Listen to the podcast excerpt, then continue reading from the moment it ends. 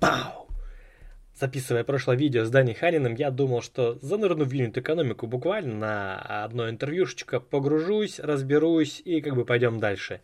Не тут-то было. В рамках прошлого разговора с Даниилом мы договорились, что соберемся еще раз и обсудим когорты. Что это такое, почему это так важно, какие выводы из них можно сделать, как собирать. В общем, все базовые, все базовые знания, которые нужно знать про когорты. И вот мы это сделали. И мало того, в ходе этого обсуждения мы поняли, что нужна еще одна встреча с дополнительными инструментами. Поэтому ждите третий а, интервью про юнит-экономику и ее части. А сегодня послушаем, что же такое когорты. Будет интересно, будет ценно. Меня зовут Дмитрий Козлов. Ты на канале Product Discovery Insights. А, погнали чуть позже. А сначала не забудь подписаться на канал, поставить лайк, написать какой-нибудь комментарий. Мне это очень и очень важно. А теперь погнали!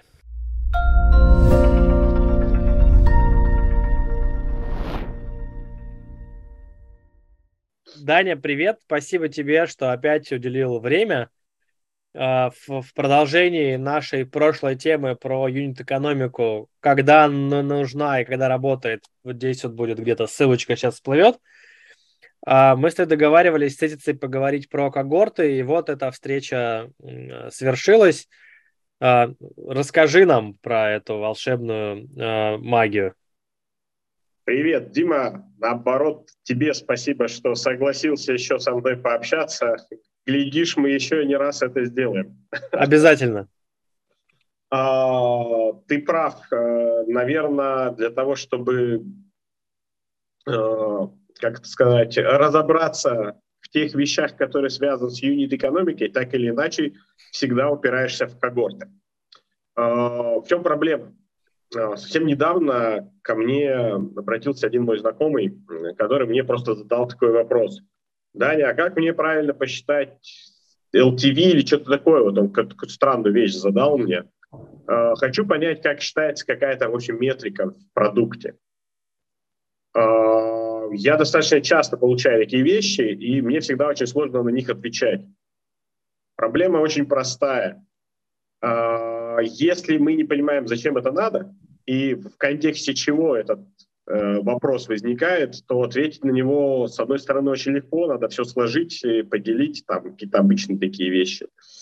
А вот если есть некий контекст, то всегда возникает вот эта вот хитрая штука под названием когорты, и без понимания когорт практически никогда нельзя, нельзя ничего сделать. Нельзя посчитать ни э, в нормальном смысле никакие показатели, ни значения, и самое главное, непонятно, зачем мы все это делаем. Вот. Угу. Поэтому э, когорты это, наверное, базовая такая штука, с которой по-хорошему, наверное, надо вообще знакомство начинать с э, дата-дривеном в целом. Давай же как это сделаем. Что для этого нужно? О, ну начать с простых вещей, понять, что такое когорта, и именно, как сказать, для себя принять э, логику вот этого явления. С когортами, с одной стороны, все легко, а с другой стороны, все сложно. Легко почему? Это обычная теория множеств, такая, знаешь, вот, а, которую, может быть, изучают на уровне ну, плюс-минус первого класса в школе. Знаешь, когда там яблоки собирают в кучку, грушки собирают в кучку. Ага. И говорят, это вот кучка яблок, да? То есть формально мы берем какие-то объекты и по какому-то конкретному признаку их пытаемся сортировать.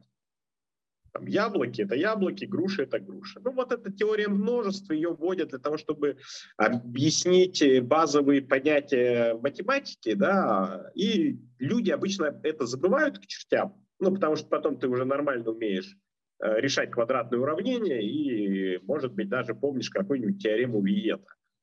А, и классно, и тебе нафига знать теорию множеств, и мы ее забываем. А на самом деле когортный анализ – это просто прокачанная теория множеств, натянутая очень сильно на продуктовую аналитику, где мы пытаемся понять, а как живет наш с вами клиент. И все. Ну, то есть когорты – это множество. Просто mm-hmm. множество объектов – которые определены какими-то свойствами, признаками и так далее. И вот э, в продуктовом а, подходе и вообще в работе с продуктами у нас когорты – это э, объекты, связанные, э, ну, то есть, во-первых, это объекты, это клиенты, хотя там тоже вот так сейчас мы в кавычках это сделаем, потому что э, если мы начнем э, использовать юнит-экономику для маркетинга, то там немножко меняется когорта, именно из, из чего она собирается. Угу. Ну, в любом случае, это наши клиенты или потенциальные клиенты. Можем потом отдельно с тобой на эту тему подискутировать. Да? То есть, ну, давай возьмем какой-нибудь бизнес более понятный, я имею в виду B2C, например. Да? Это люди. То есть это ага. множество людей, которые мы начинаем собирать по каким-то признакам, и вот потом вся история строится на том, что мы анализируем тех людей, которых в эту когорту поместили.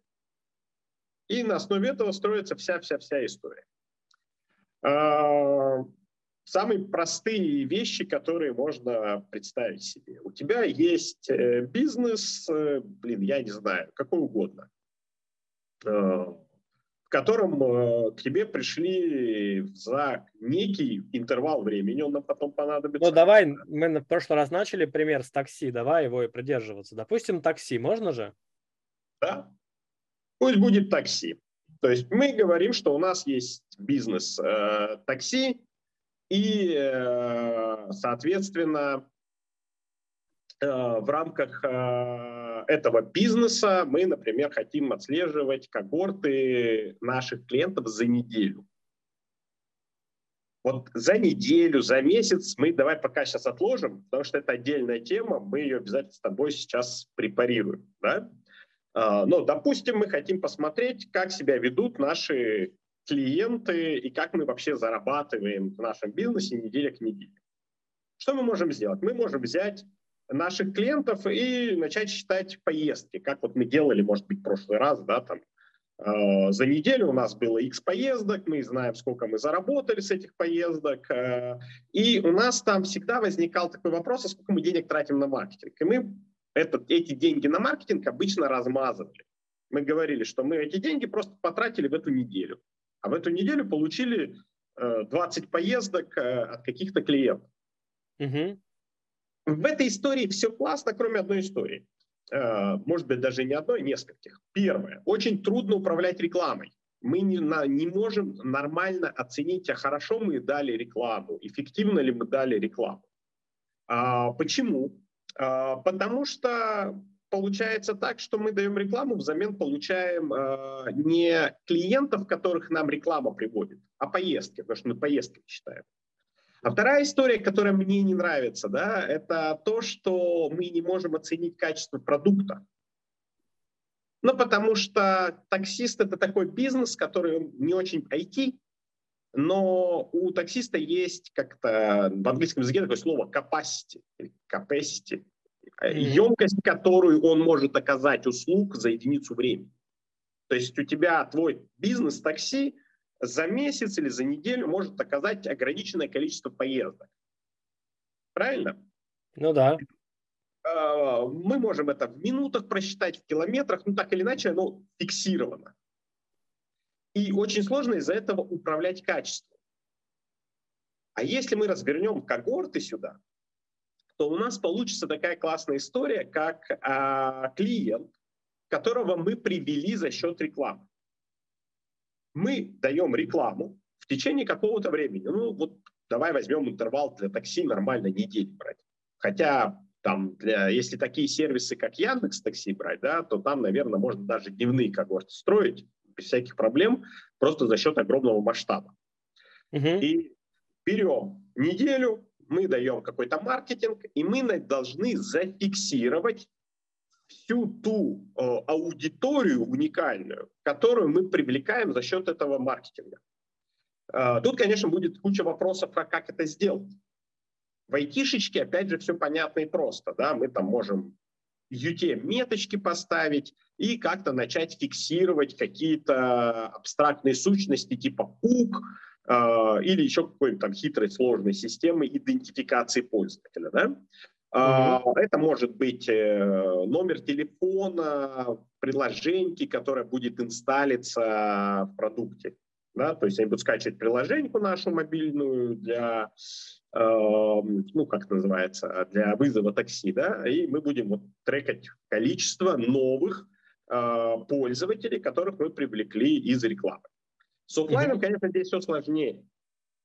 Э, и придумать какой-то механизм, э, ну, можно, но давай пока это за скобочкой оставим, потому что мы фактически говорим о том, что как новые методики управления продуктом, да, позволяют в новой реальности развиваться. Ну, то есть мы как бы новый мир.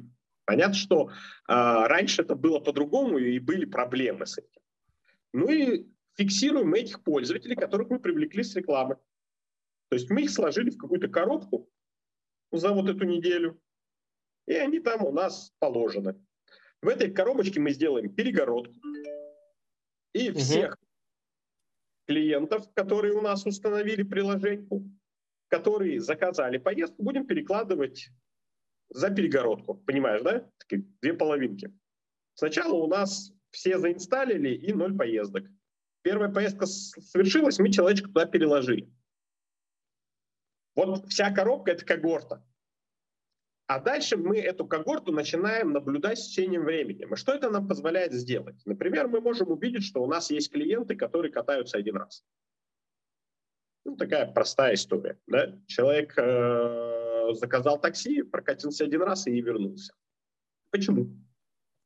Ему, может, что-нибудь не понравилось.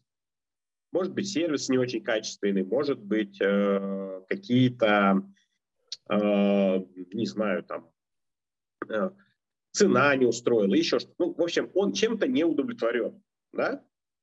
И мы уже можем анализировать эту историю. Противовес. Ну, смотри, у тебя, получается, да, есть когорта тех, кто пришел первый раз, правильно? Да.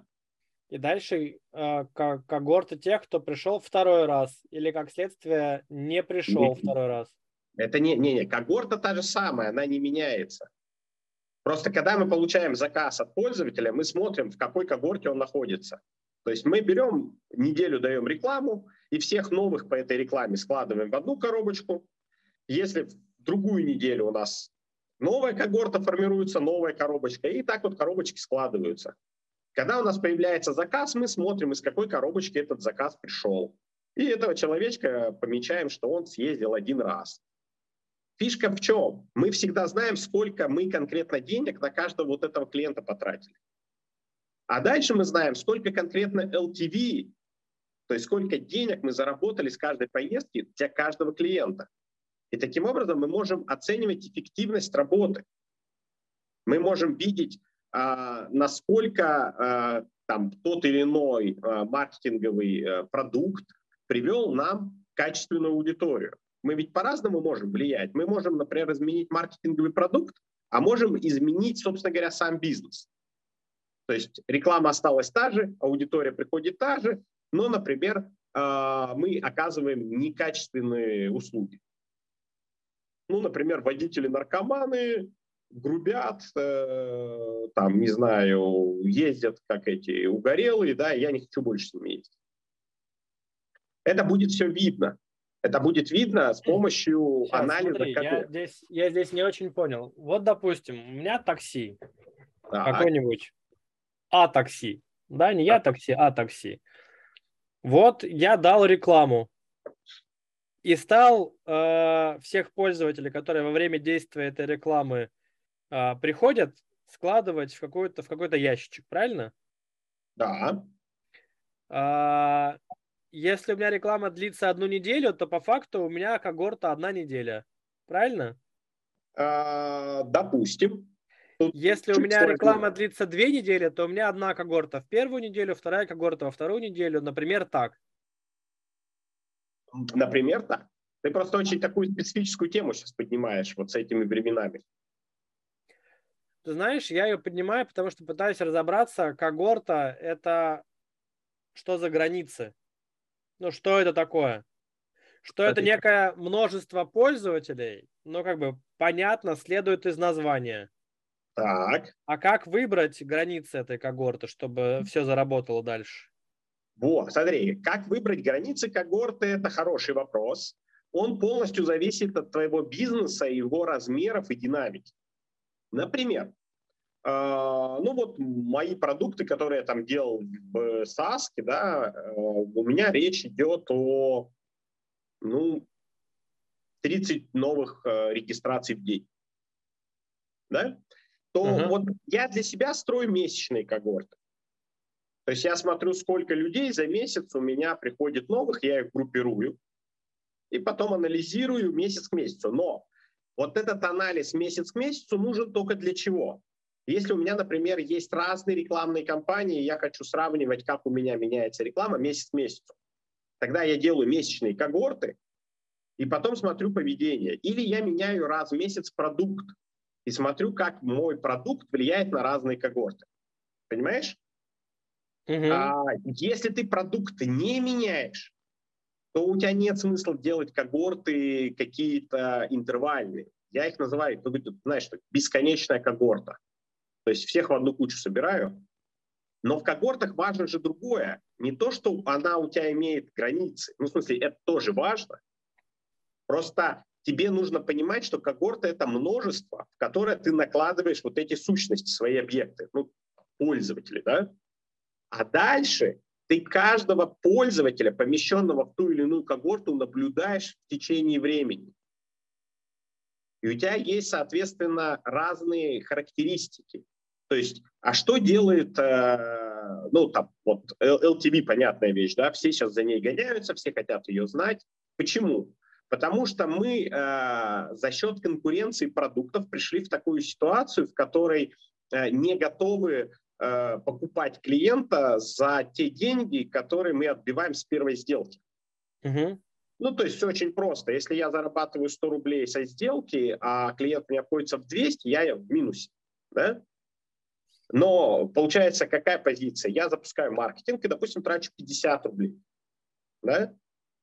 Зарабатываю 100, я типа в плюсе, я молодец. Ага. Но у меня есть конкуренты, они тратят больше. Если они тратят больше, они могут сделать более качественный маркетинг и переманить часть клиентов от меня к себе. Они рискуют. Но они рискуют каким образом? Их рассуждения очень простые. Мы сделаем качественный сервис, и этот клиент к нам вернется второй, третий раз, и тогда мы заработаем. И вот когда вот выстраивается такая парадигма, это вот прям классика Якома. Вот когда она выстраивается, такая парадигма, возникает вопрос, а какой будет LTV у моего клиента и сколько я могу тратить максимум в маркетинг, чтобы захватить рынок? Для этого нужно понимать, как посчитать. Ну, то есть мы должны знать, какой будет LTV, сколько я могу потратить. И вот тут все, вот, вот здесь возникают когорты. То есть как только мы начинаем тратить в маркетинг, денег больше, чем мы отбиваем с первой сделки. Потому что в противном случае ты можешь все очень просто считать. Угу. Ну и Окей. плюс, э, для а, того, чтобы анализировать маркетинг, тебе надо понимать, ты с помощью этого маркетинга приводишь новых, старых клиентов, а это тоже уже, вот ты видишь, я оперирую даже такими вопросами, новых, старых, все, я уже когорту создал есть у меня как только появляются новые старые клиенты или пользователи, неважно, да, я создаю когорту. И вот э, этот вопрос э, создания когорт, он ключевой. Э, я на своем опыте вижу, что люди не до конца вообще понимают э, даже не то, как создать когорты, а то, что эти когорты имеют разную такую сложную механику работы со временем у людей есть проблема, а как сравнивать когорты между собой? Угу. Самый частый вопрос. А, как мне сравнить две когорты? Вот, э, например, ну, у нас сейчас август, да, у нас, ну, август, ладно, плохой пример. Вот был июнь и июль, да? Как я могу сравнить когорты июня с июля? Ведь июньская когорта два месяца со мной прожила, а июльская только месяц. Понимаешь, да? Угу. А, и понятно, что клиенты июня могли заплатить больше раз, чем июльские. Ну, просто физически у них было больше шансов. Соответственно, как их можно сравнивать? Это вот э, такие вопросы, которые связаны с тем, что не до конца понимают, как сама когорта выглядит. У когорты есть три времени. Три. Угу. Время формирования когорты – это когда вот мы выбираем, как ты назвал, границы, да, там недельные у нас будут, месячные, квартальные, еще какие-то. Идеально вообще не фиксировать э, один раз для себя вот этот подход. А, идеально иметь общий набор данных, который ты можешь в любой момент нарезать на любые вот такие сегменты. То есть хочу посмотреть себе недельные когорты, хочу посмотреть себе там, месячные и так далее. Второе время в когорте – это сколько физически когорта живет. Здесь очень сложно, сразу скажу. Потому что если мы рассматриваем пример вот э, наш, да, сейчас август, у нас есть какая-то январская когорта, и если в ней есть какая-то активность на текущий момент времени, то эта январская когорта прожила, соответственно, на 7 месяцев. Январь, февраль, март, апрель, май, июль. Вот 7 месяцев она прожила. Это не означает, что они э, допустим, если у нас подписка или там ежемесячные платежи, что они все 7 месяцев платили. Но фишка в том, что у нас была активность в январе и активность сейчас. Ну вот на текущий период. Значит, время жизни равно вот этому времени. Угу. Если бы у нас последний активный период был бы, например, май, то я бы сказал, что время жизни этой когорты 5 месяцев. И на данный момент, да, что она умерла, потому что активности нет. Но если там кто-то потом реанимируется в сентябре, то эта когорта автоматически начнет жить 9 месяцев. А жила. Угу. Вот. Это второе время. То есть время Слушай, а вот этот а, интервал в серединке, где она была мертва, он считается? Или мы его как бы вычеркиваем? Поговорим чуть позже. Это, как сказать, это очень специфическая вещь. Угу. Третье время это время наблюдения когорт. То есть я беру вот эту когорту нашу, которая жила январь, февраль, март, апрель, май, июнь, июль, август не жила, в сентябре опять жила. Угу. Чувствую, да? да? Вот если я ее буду, эту когорту наблюдать на апрель месяц, она жила. Потому что в апреле была активность, она жила. Но все LTV, там э, какие-то затраты, в общем, какие-то свойства будут посчитаны с января по апрель. не максимум, который у нас там, мы знаем, в сентябре будет, да, а потому угу. что я смотрю когорту на апрель месяц за первые 4 месяца. Дальше, если я ее посмотрю в июле, когорта мертва. Угу.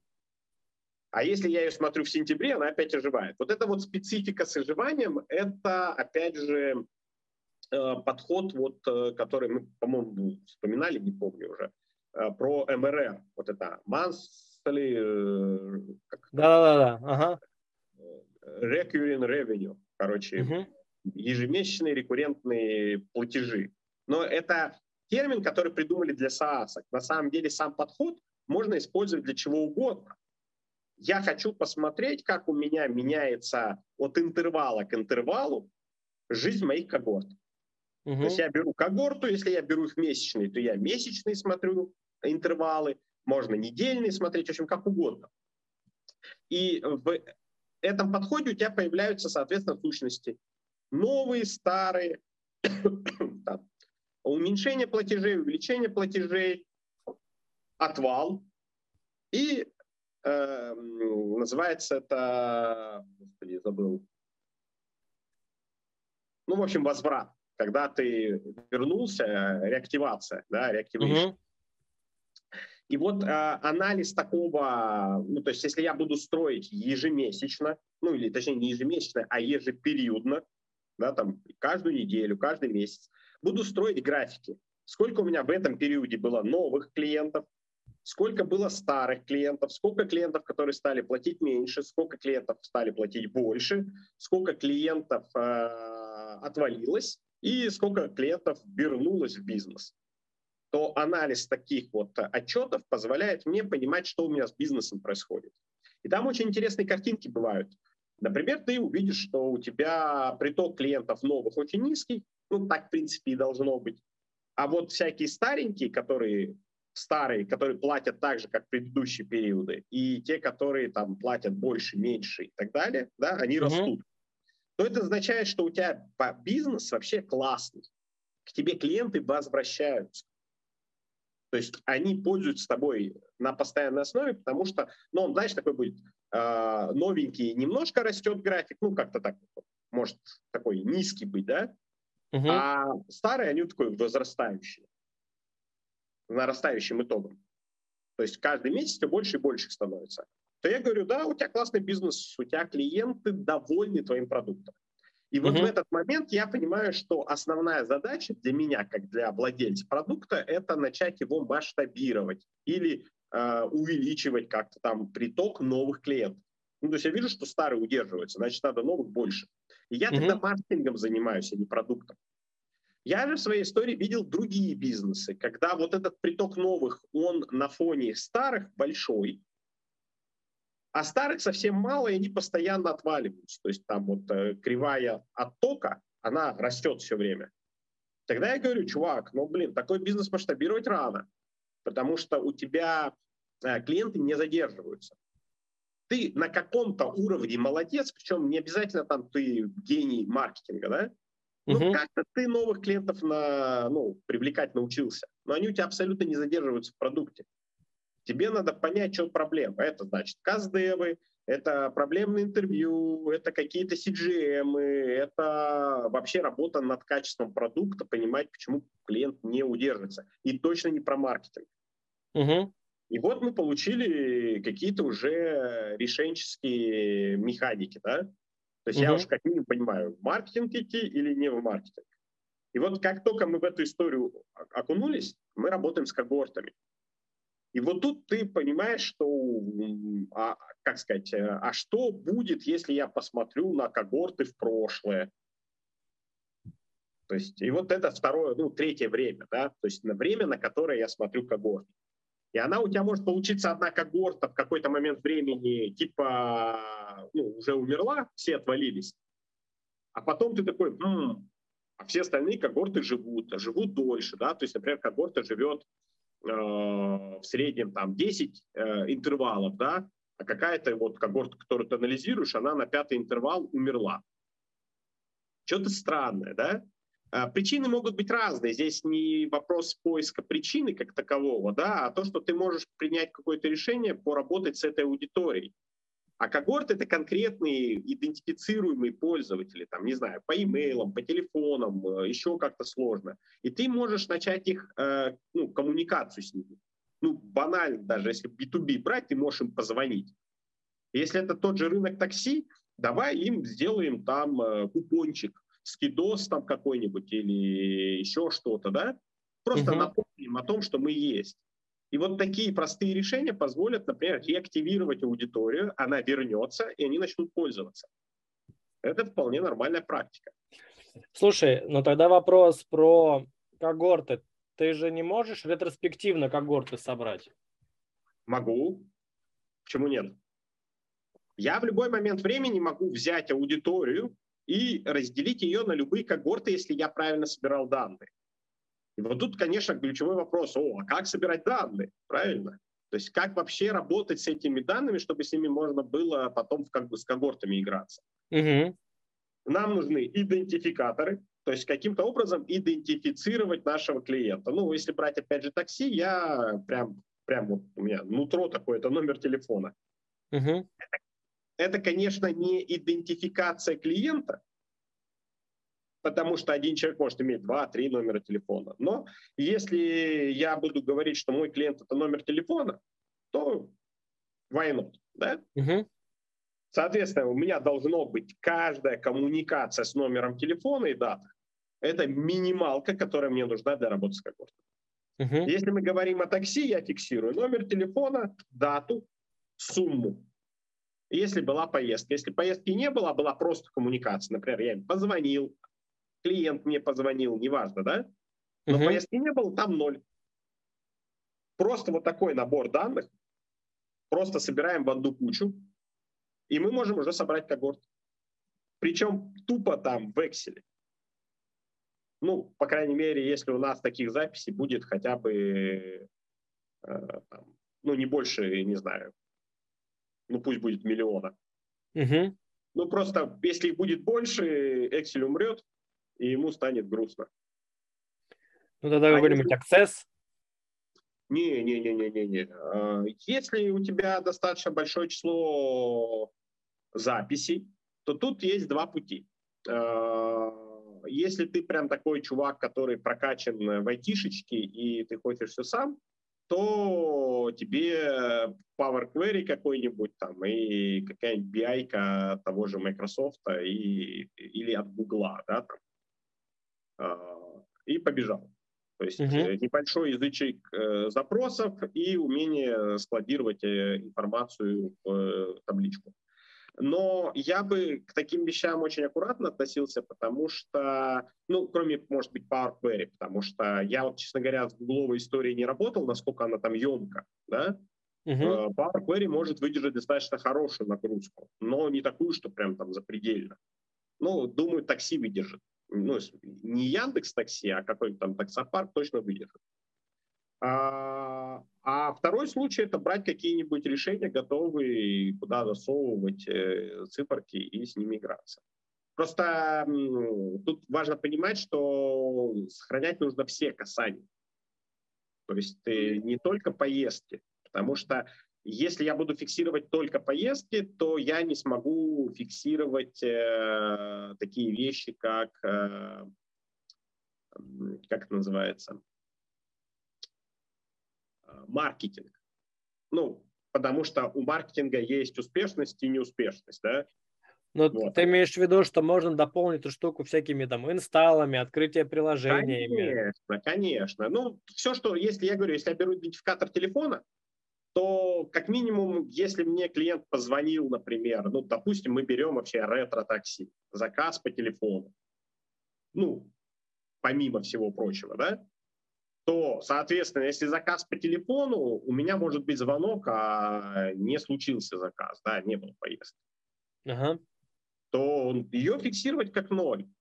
Вот. Если говорить инсталл, то тоже номер телефона инсталл, поездки не было. Потом этот же номер телефона была поездка. Угу. Потом этот же номер телефона, я ему там пуш-уведомление отправил, типа, ты давно не ездил, там, возвращайся, друг, тебя ждем, да. И вот это все фиксировать. Это позволит прямо реально отслеживать вот эти вот инструменты коммуникационные. То есть, ну, вот пуш-уведомления, да, возьмем. Э, я предполагаю, я анализирую вот эти old and new и так далее и понимаю, что мне необходимо э, сфокусироваться на удержании моей аудитории. И я, там, я собственник, мой маркетолог говорит, сейчас фиганем пуш-уведомления по всем, кто не ездил. Uh-huh. И дадим им скидос, там, не знаю, 100 рублей на поездку. А мы уже знаем по нашей базе, что средняя поездка 200 рублей. Ну, такая uh-huh. 50% скидос, это значит, бизнес, скорее всего, ничего не заработает, а, но напомнит о себе, да? Uh-huh. Мы сейчас вернемся к вопросу, типа, а должен ли он заработать, можно ли так рассчитать скидос, чтобы заработать, понимаешь, да? Uh-huh. Но пока сам, саму логику. И я такой собственник, ну что, звучит прикольно, давай фиганем. Ну, мы фиганули эти пуши. Пуши тоже стоят денег.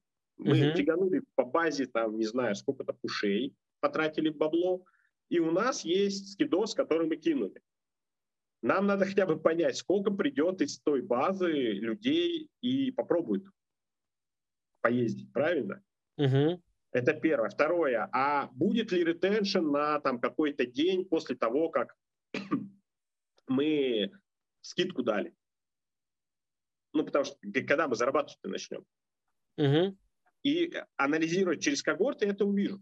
Я просто буду видеть, о, я вот в такую-то аудиторию сделал пуши. Вернулись они, не вернулись, какая доля вернулась.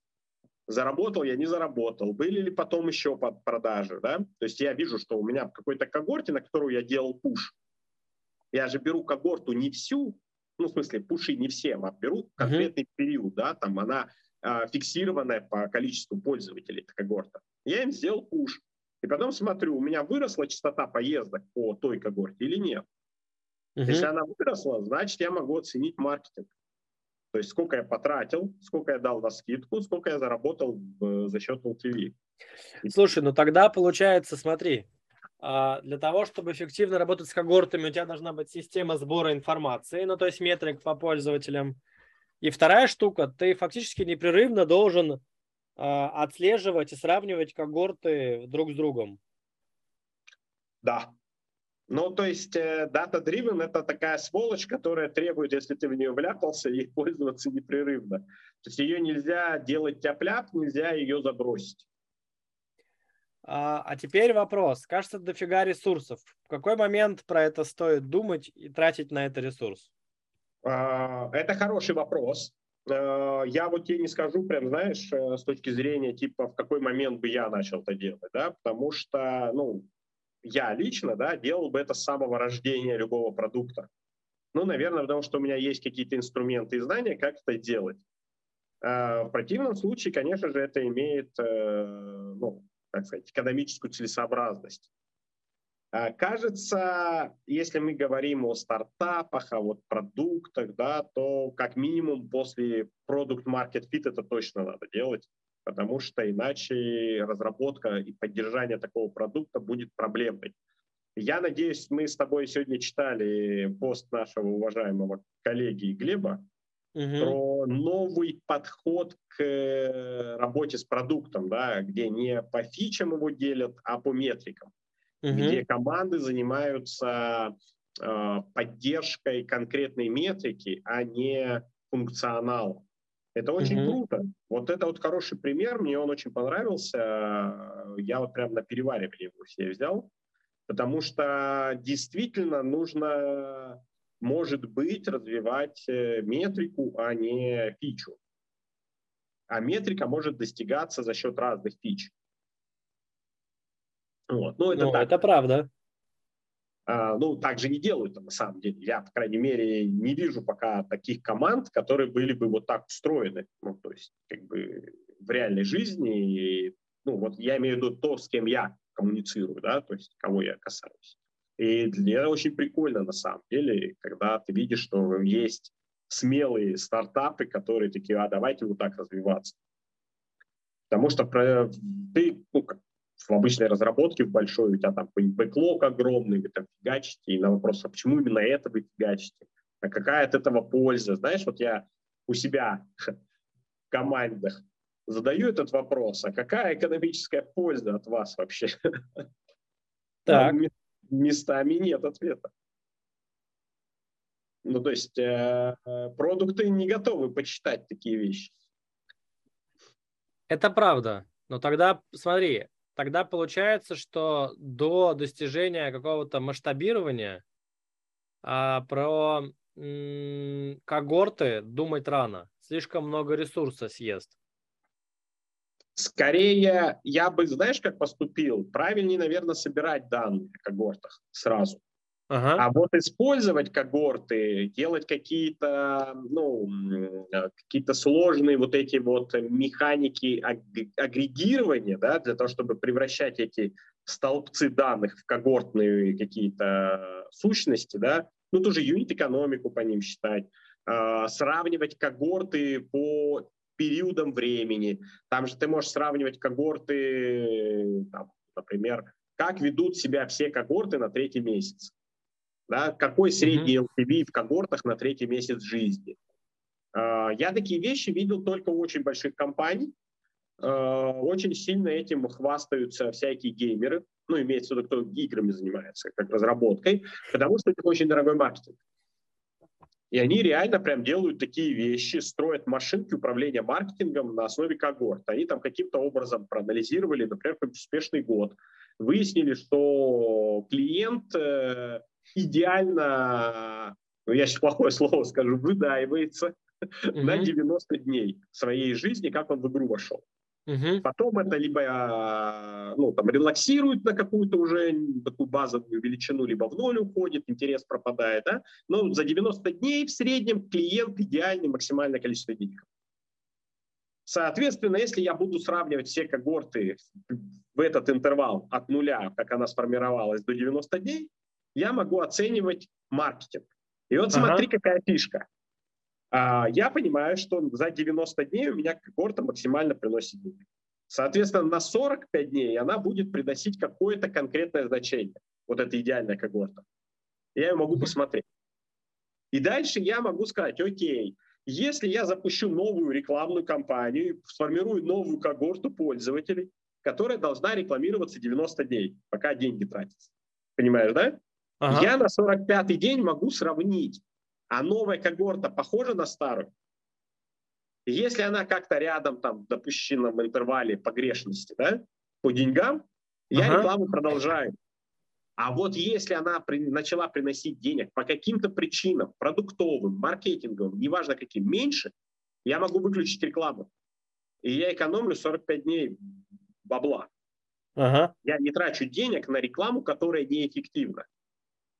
Я такие вещи видел вживую в игровой индустрии. Они это причем делают автоматизированными машинками. То есть это прям какие-нибудь скрипты на питоне, которые это все шурудят. Ну и ты понимаешь, да, если это нормальная игровая индустрия, это миллионы пользователей, там когорты дневные. И вперед. Окей. А какие, вот ты говоришь, начать с самого начала собирать э, данные, на которых ты потом будешь строить когорты и анализировать? Вот какие бы ты данные рекомендовал собирать? Как Классный. подойти к этому вопросу? Это классный вопрос, э, я его очень люблю, потому что когда я даже делал э, Мырли, э, изначально в нем были данные очень простые. Это идентификатор, дата и деньги. Ага. Ну, как сказать, я называл эту сущность касанием, ну, в смысле, одну запись, одну строчку в эту, да? То есть у меня было касание с клиентом, у меня есть ага. ID клиента, есть дата, время, когда было это касание, ну и, собственно говоря, деньги были или не были. А очень быстро мы это обогатили еще кучей дополнительных параметров, и в итоге я в конце концов вообще засунул JSON. Сказал, суйте, что хотите туда. Засовывайте любые параметры обогащения, чем хотите. То есть ага. у вас там могут быть тарифные планы, э, потом у вас могут быть э, способы оплаты, валюты, у вас могут быть э, какие-то там те же UTM-метки. В общем, все, что ты можешь передать о касании, ты можешь это складывать. Здесь ключевая штука просто сделать базу данных, которую складывать все подряд. И когда ты уже вырастешь, ты можешь эти данные потом распотрошить в любом разрезе, который тебе захочется. Хочешь Слушай, ну все подряд, хочешь... это, например, заход на сайт считать? А, почему нет? Я бы сделал заход на сайт по одной простой причине. Заход на сайт – это конечное отслеживаемое э, событие, которое приводит маркетинг во внешней среде. То есть маркетинг во внешней среде отвечает за переход на сайт. Действие внутри сайта – это уже не дело маркетинга, а дело сайта. Угу. Соответственно, э, это разные команды, которые у тебя внутри продукта работают. Человек, который у тебя отвечает за размещение там, у блогеров, например, какие-нибудь интеграции или там каких-то рекламных сетях и так далее. Он занимается креативом, подбором вот этого канала размещения, таргетинги. Это конкретный человек, который конкретными вопросами занимается. А на сайте у тебя другой человек, там какой-нибудь продукт, да, который отвечает за воронку. И у него задача, например, сконвертировать э, э, человека а, в определенном месте продукта в некое событие. Ну, самый простой пример, вот и, так как я в e-commerce сейчас, да, мне проще всего. А, есть такая штука, например, как конверсия из поисковой выдачи товарной в корзину. То есть фишка какая? Ты пишешь что-нибудь в поиске какого-нибудь там магазина или маркетплейса, ну, что хочешь купить. И ты можешь получить поисковую выдачу. Как она Ну, товарчик там обычный, еще что-нибудь, да? Что ты делаешь? Ты кликаешь, попадаешь либо в каталог, ну, то есть витрину смотришь, либо в карточку товара. А если ты сделаешь там кнопку «Купить», бабах, и у тебя можно прям с поиска купить товар. Это ага. вопрос конверсии. Но это отвечает не маркетинг, который привел сюда человека, правильно? Это отвечает продукт. Вот э, фактически э, это, опять же, еще одна из границ, то, за что отвечает при масштабировании бизнеса. И вот такие вещи ты тоже в когортах видишь. Это правда, но смотри, мне хочется какое-то применение такого прикладного, а, потому что ну, это такой а, уровень абстракции. А ты можешь привести пример а, самых полных данных, которые ты видел, и самых скудных, но которые, тем не менее, работали? А, самых полных это очень плохой пример, сразу тебе скажу. Это я делал в кроссе. А, если кто не помнит, не помнит, наверное, никто не знает, поэтому я так попиаюсь. Когда-то очень давно, в 2012 году, я запустил сервис персонализации кросс. А, такой был у нас кросс с четырьмя буквами ага. в конце. А, мы там трекали пользователя, но это вплоть до того, что мы собирали координаты мышки, как он двигает мышку. То есть мы фиксировали траектории в сессиях.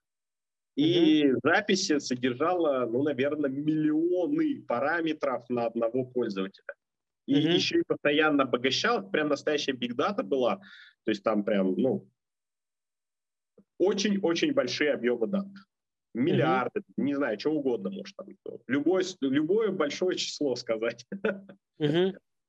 Вот. А, но это плохой пример, потому что, скорее всего, ни один стартап в жизни такого никогда не сделает. Это сложное инфра- инфраструктурное решение. Но оно а применялась такая штука? Ну, в смысле, вы собирали и работали с этими данными или просто Конечно. Собирали? Мы делали на этом сервис, мы делали сегментирование аудитории, помогали магазинам продавать больше из анализа, как твой новый пользователь, который только что зашел, на какую предыдущую аудиторию он похож по разным алгоритмам и так далее. Там еще есть э, вопрос неполноты данных, ну там это отдельная история. Но я говорю, это идеальный мир. Угу. Ему нет смысла стремиться даже, это скорее вопрос сервиса. А вот э, минимально, минимально возможный вариант, который реально работает, да, это, повторюсь, дата, ну или дата-время, да, есть такой таймстеп. Просто время, э, дата, время, когда происходит событие. Я говорю, mm-hmm. называю касание. Идентификатор пользователя, который нужно сделать уникальным. Но вот тут э, это большая проблема, что выбрать за этот идентификатор. Но в нашем примере такси это номер телефона. Mm-hmm. Если мы используем что-то чуть сложнее, да, там, например, какой-нибудь там сасочку, да, то тут такая сразу проблема возникает. Потому что я ну, первая мысль у меня это какая-нибудь мультикука хитрая, да, там э, установка всяких кук там на браузер, там э, память браузера, в сессии, ну, в общем, миллион мест засунуть некий айдишник и потом его оттрекивать, да, чтобы ага. от чистки избавляться. Вот. Ну, это там, как сказать, погрешности есть. Но так или иначе, у тебя есть айдишник который ты должен выдавать всегда уникальный. То есть ты всегда должен проверить. Сейчас происходит событие от некого пользователя. Этот пользователь уже был у меня, есть у него какой-то айтишник. Если есть, то берем его и заносим в базу. Угу. Если нет, то выдаем ему айдишник и заносим его в базу. Угу. Понимаете, да, логику? Это два параметра. Третий параметр, обязательно денежное это событие или нет, чтобы нормально считать потом экономику. То есть ты фиксируешь, он в этот конкретный момент времени заплатил, то есть он там чекаут проходит, он там нажал кнопочку «оплатить» или еще что-то. Ну, фактически тип события, если так можно сказать.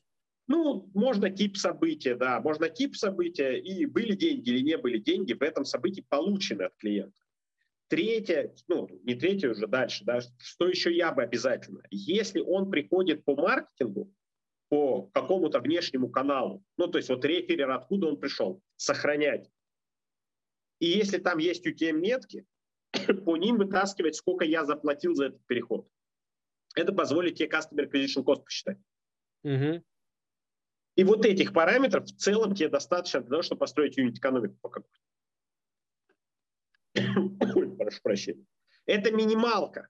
Потому что ага. на самом деле ты можешь еще обогащать э, там, если у тебя несколько тарифных планов, мы, ну там, я в Мырле это делал, мы еще фиксировали тарифный план.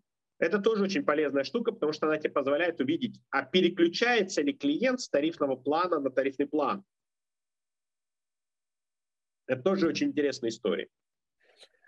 А, смотри, у нас остается минут там буквально 7 а знаешь, о чем хотел бы поговорить? А где считать э, когорты? Хороший вопрос. А я Нигде. стараюсь. Нигде. Ну, ты просто не, не первый раз говоришь про Мирли, вот, ну, ну типа, может быть, там, или, или Excel, или что, или самописная Мы, штука. Мирли я закрыл как неприбыльный бизнес. Люди не хотели за него платить, а это как, как раз тот продукт, который позволял считать как угу. Может быть, когда-нибудь я, как э, плохой э, продукт-менеджер или бизнесмен, его реанимирую и запущу заново, пока не, не готов. Он, ага. э, э, у меня, грубо говоря, в нем не сходилась экономика. Моя собственная, да, то есть mm-hmm. я очень много тратил денег на то, чтобы этот э, инструмент функционировал в реальном времени, потому что там вся фишка в том, что ты можешь отчеты строить э, ну, по запросу, вот, ну, тыкаешь мышкой и смотришь. А, а это требовало очень мощных затрат на инфраструктуру которая не отбивалась текущими клиентскими платежами. Там был нормальный ретеншн, но у меня плохой маркетинг, мало клиентов подключалось. Вот э, я как раз мог видеть вот те самые графики, да, новеньких практически нет, а старые там накапливаются потихонечку. Но скорость притока была меньше, чем burn rate в месяц.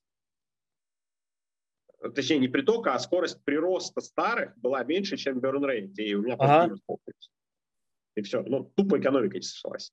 Конечно, по-хорошему надо было там пойти к какому-нибудь инвестора найти, который бы мне дал много миллионов долларов, и я бы на эти деньги бы там развернулся, но это, как сказать, э, история. Э, если честно, я когда делал Мырли, одна из фишек его была как раз когортный анализ, я не видел нигде нормального инструмента для когорт. Мне очень сильно не нравится то, что делает Google там э, очень сильно убого и ограничено. Более Но... или менее когорты могут строить такие, такой сервис, есть чарт Могул. Вот. Угу. Я его, по-моему, уже вспоминал. Э, он реально там позволяет строить когорты. Э, но мне не очень нравились у него инструменты сегментирования.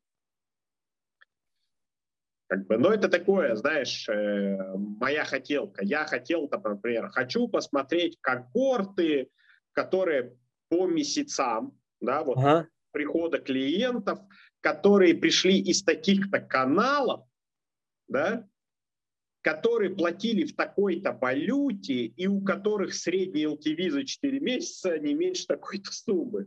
Покажи угу. мне, как такие, ну, во-первых, найди понимаешь, да? То есть а, пересегментируй. А потом покажи, как они со временем живут. Я понимаю, но ты сейчас звучишь как, что типа есть классный инструмент когорты, который важен, нужен, это все, но делать их э, практически негде, поэтому не делайте, напрашивается вывод. А, нет, э, смотри, на самом деле у меня в бложике есть э, на YouTube-канале видео, там есть даже ссылочки на Google Docs, где я показал, как э, можно собрать когорты с помощью Google Spreadsheet, э, если в твоем бизнесе за год накапливается ну, порядка там, 10-20 тысяч э, транзакций. Я в описании к видео встрою. Да, вот. То есть, э, если у тебя не очень большой бизнес э, с небольшим количеством транзакций, тебе вот этого инструмента за глаза хватит. Причем там э, его преимущество в Google Spreadsheet в том, что ты, типа, прошло какое-то время, и тебе понадобился еще какой-то параметр, по которому ты хочешь сегментировать. Ну, ага. ты хрякнул в столбец в эту табличку новый, и у тебя появился новый параметр для сегментирования автоматически. Угу и тебе не надо напрягаться. Ну, как, чуть-чуть надо напрягаться, но не так, чтобы прям смертельно. Ты всегда можешь добавлять, перестраивать и так далее. Ну и плюс э, после этого ты можешь смотреть какие-то уже серьезные инструменты. Э, хороших инструментов, может быть, еще нет, потому что э, когда у тебя очень много данных, ты, может быть, имеешь команду, которая может тебе самостоятельно такую штуку сделать. То есть там же, ну, как сказать, если посмотреть те мои три видео, которые я записал на эту тему, а, их э, реально достаточно для того, чтобы после этого самостоятельно это делать. Там механика-то простая, понимаешь? Там mm-hmm. нет какой-то сложной э, математики, там нет каких-то, ну, прям, я не знаю, запредельных формул э, Excel, да, которые не может освоить бухгалтер. Ну, то есть там, ну, примитив. Mm-hmm. Ну, не такое, чтобы там 2 плюс 2, ну, давай будем считать, что мы все-таки хотим чему-то научиться, и мы на уровне первого курса вуза. Угу. Ну, окей, можно освоить. А как только ты это сделаешь, ты можешь, э, ну, я это видел так. Первый уровень – это Google. Берешь Google Spreadsheet, потом берешь их сервис, который там Google Query, или как он называется, который уже может э, брать из внешних источников данных, где ты будешь хранить, там, из нескольких Google таблиц или еще как-то, да, uh-huh. Третий уровень – это либо ты пишешь сам, ну, или, когда я это делал, переходишь в Мырли, ну, к примеру, uh-huh. да. Либо, повторюсь, можно попробовать поиграться с э, чат-могулом. Но для меня этот, э, э, эта история, она интересна именно тем, что ты можешь реально увидеть много интересного. И я, кстати, вспомнил, что я тебе обещал и что мы сегодня не сделали, да.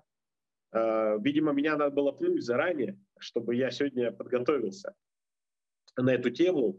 Э, мы хотели показать, э, у меня есть примерчик такой, презентационный просто, да, стартапа. Две ладошки?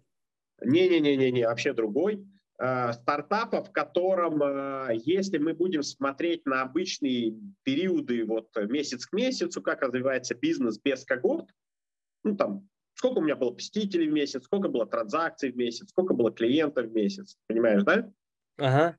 То он будет везде показывать рост, но этот бизнес спустя какое-то время разоряется. И увидеть это можно только в когортах. Вот эту штуку мы хотели с тобой сделать, ну давай это сделаем там следующее наше включение. Давай, давай, давай в следующий Потому раз посвятим что... время как раз а, разбору этого кейса. А, потому что там как раз э, специфика, которая показывает, знаешь, какую историю, когда у тебя клиент не задерживается в бизнесе, но при этом приходит много новых из маркетинга.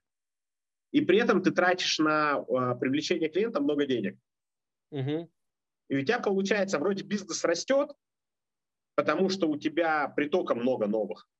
То есть клиентов становится все больше и больше и больше, и он бизнес растет. А заканчивается очень плохо, потому что рано или поздно у тебя заканчиваются компетенции, и ты не можешь больше привлекать э, в таком же объеме новую аудиторию, которая не удерживается. Да? Ага. И ты славливаешь классическую историю в виде кассового разрыва, и в какой-то момент ну, просто тупо у тебя приток закончился, а денег от старых уже недостаточно для того, чтобы даже маркетинг отбить. Ага, Но ага. ты видишь это в тот момент, когда, так сказать, тебе придется платить по счетам. Прикольно. Тогда мы в следующий раз запланируем и эту штуку Только запишем. Напомни, да. Я попрошу, Алинка в тебя придет договариваться, чтобы она прям написала разбор кейса. О, супер. Тогда классно. Но смотри, когорт это очень сложная тема. Ее приходится... Я даже у себя в канале потратил несколько часов на этот разбор. У меня есть люди, которые, блин, чуть ли не на все мои курсы прошли и все мое видео изучили, но до сих пор мне задают вопросы, которые я такой, что? Почему ты мне задаешь такой вопрос? Смотри, давай тогда, мы сегодня поговорили в общем, ну хоть как-то, про когорты, про их важность. А, в следующий раз, если ты смотришь из будущего, где-то здесь будет ссылочка на разбор кейса, из которого, кажется, станет понятно, а, как эту штуку считать, ну и как ее применять. Договорились. Супер, спасибо тебе большое. Я был очень рад с тобой сегодня повидаться. Тогда до скорой да, встречи. Да. Давай, хорошего вечера тебе. Пока-пока. Счастливо, счастливо.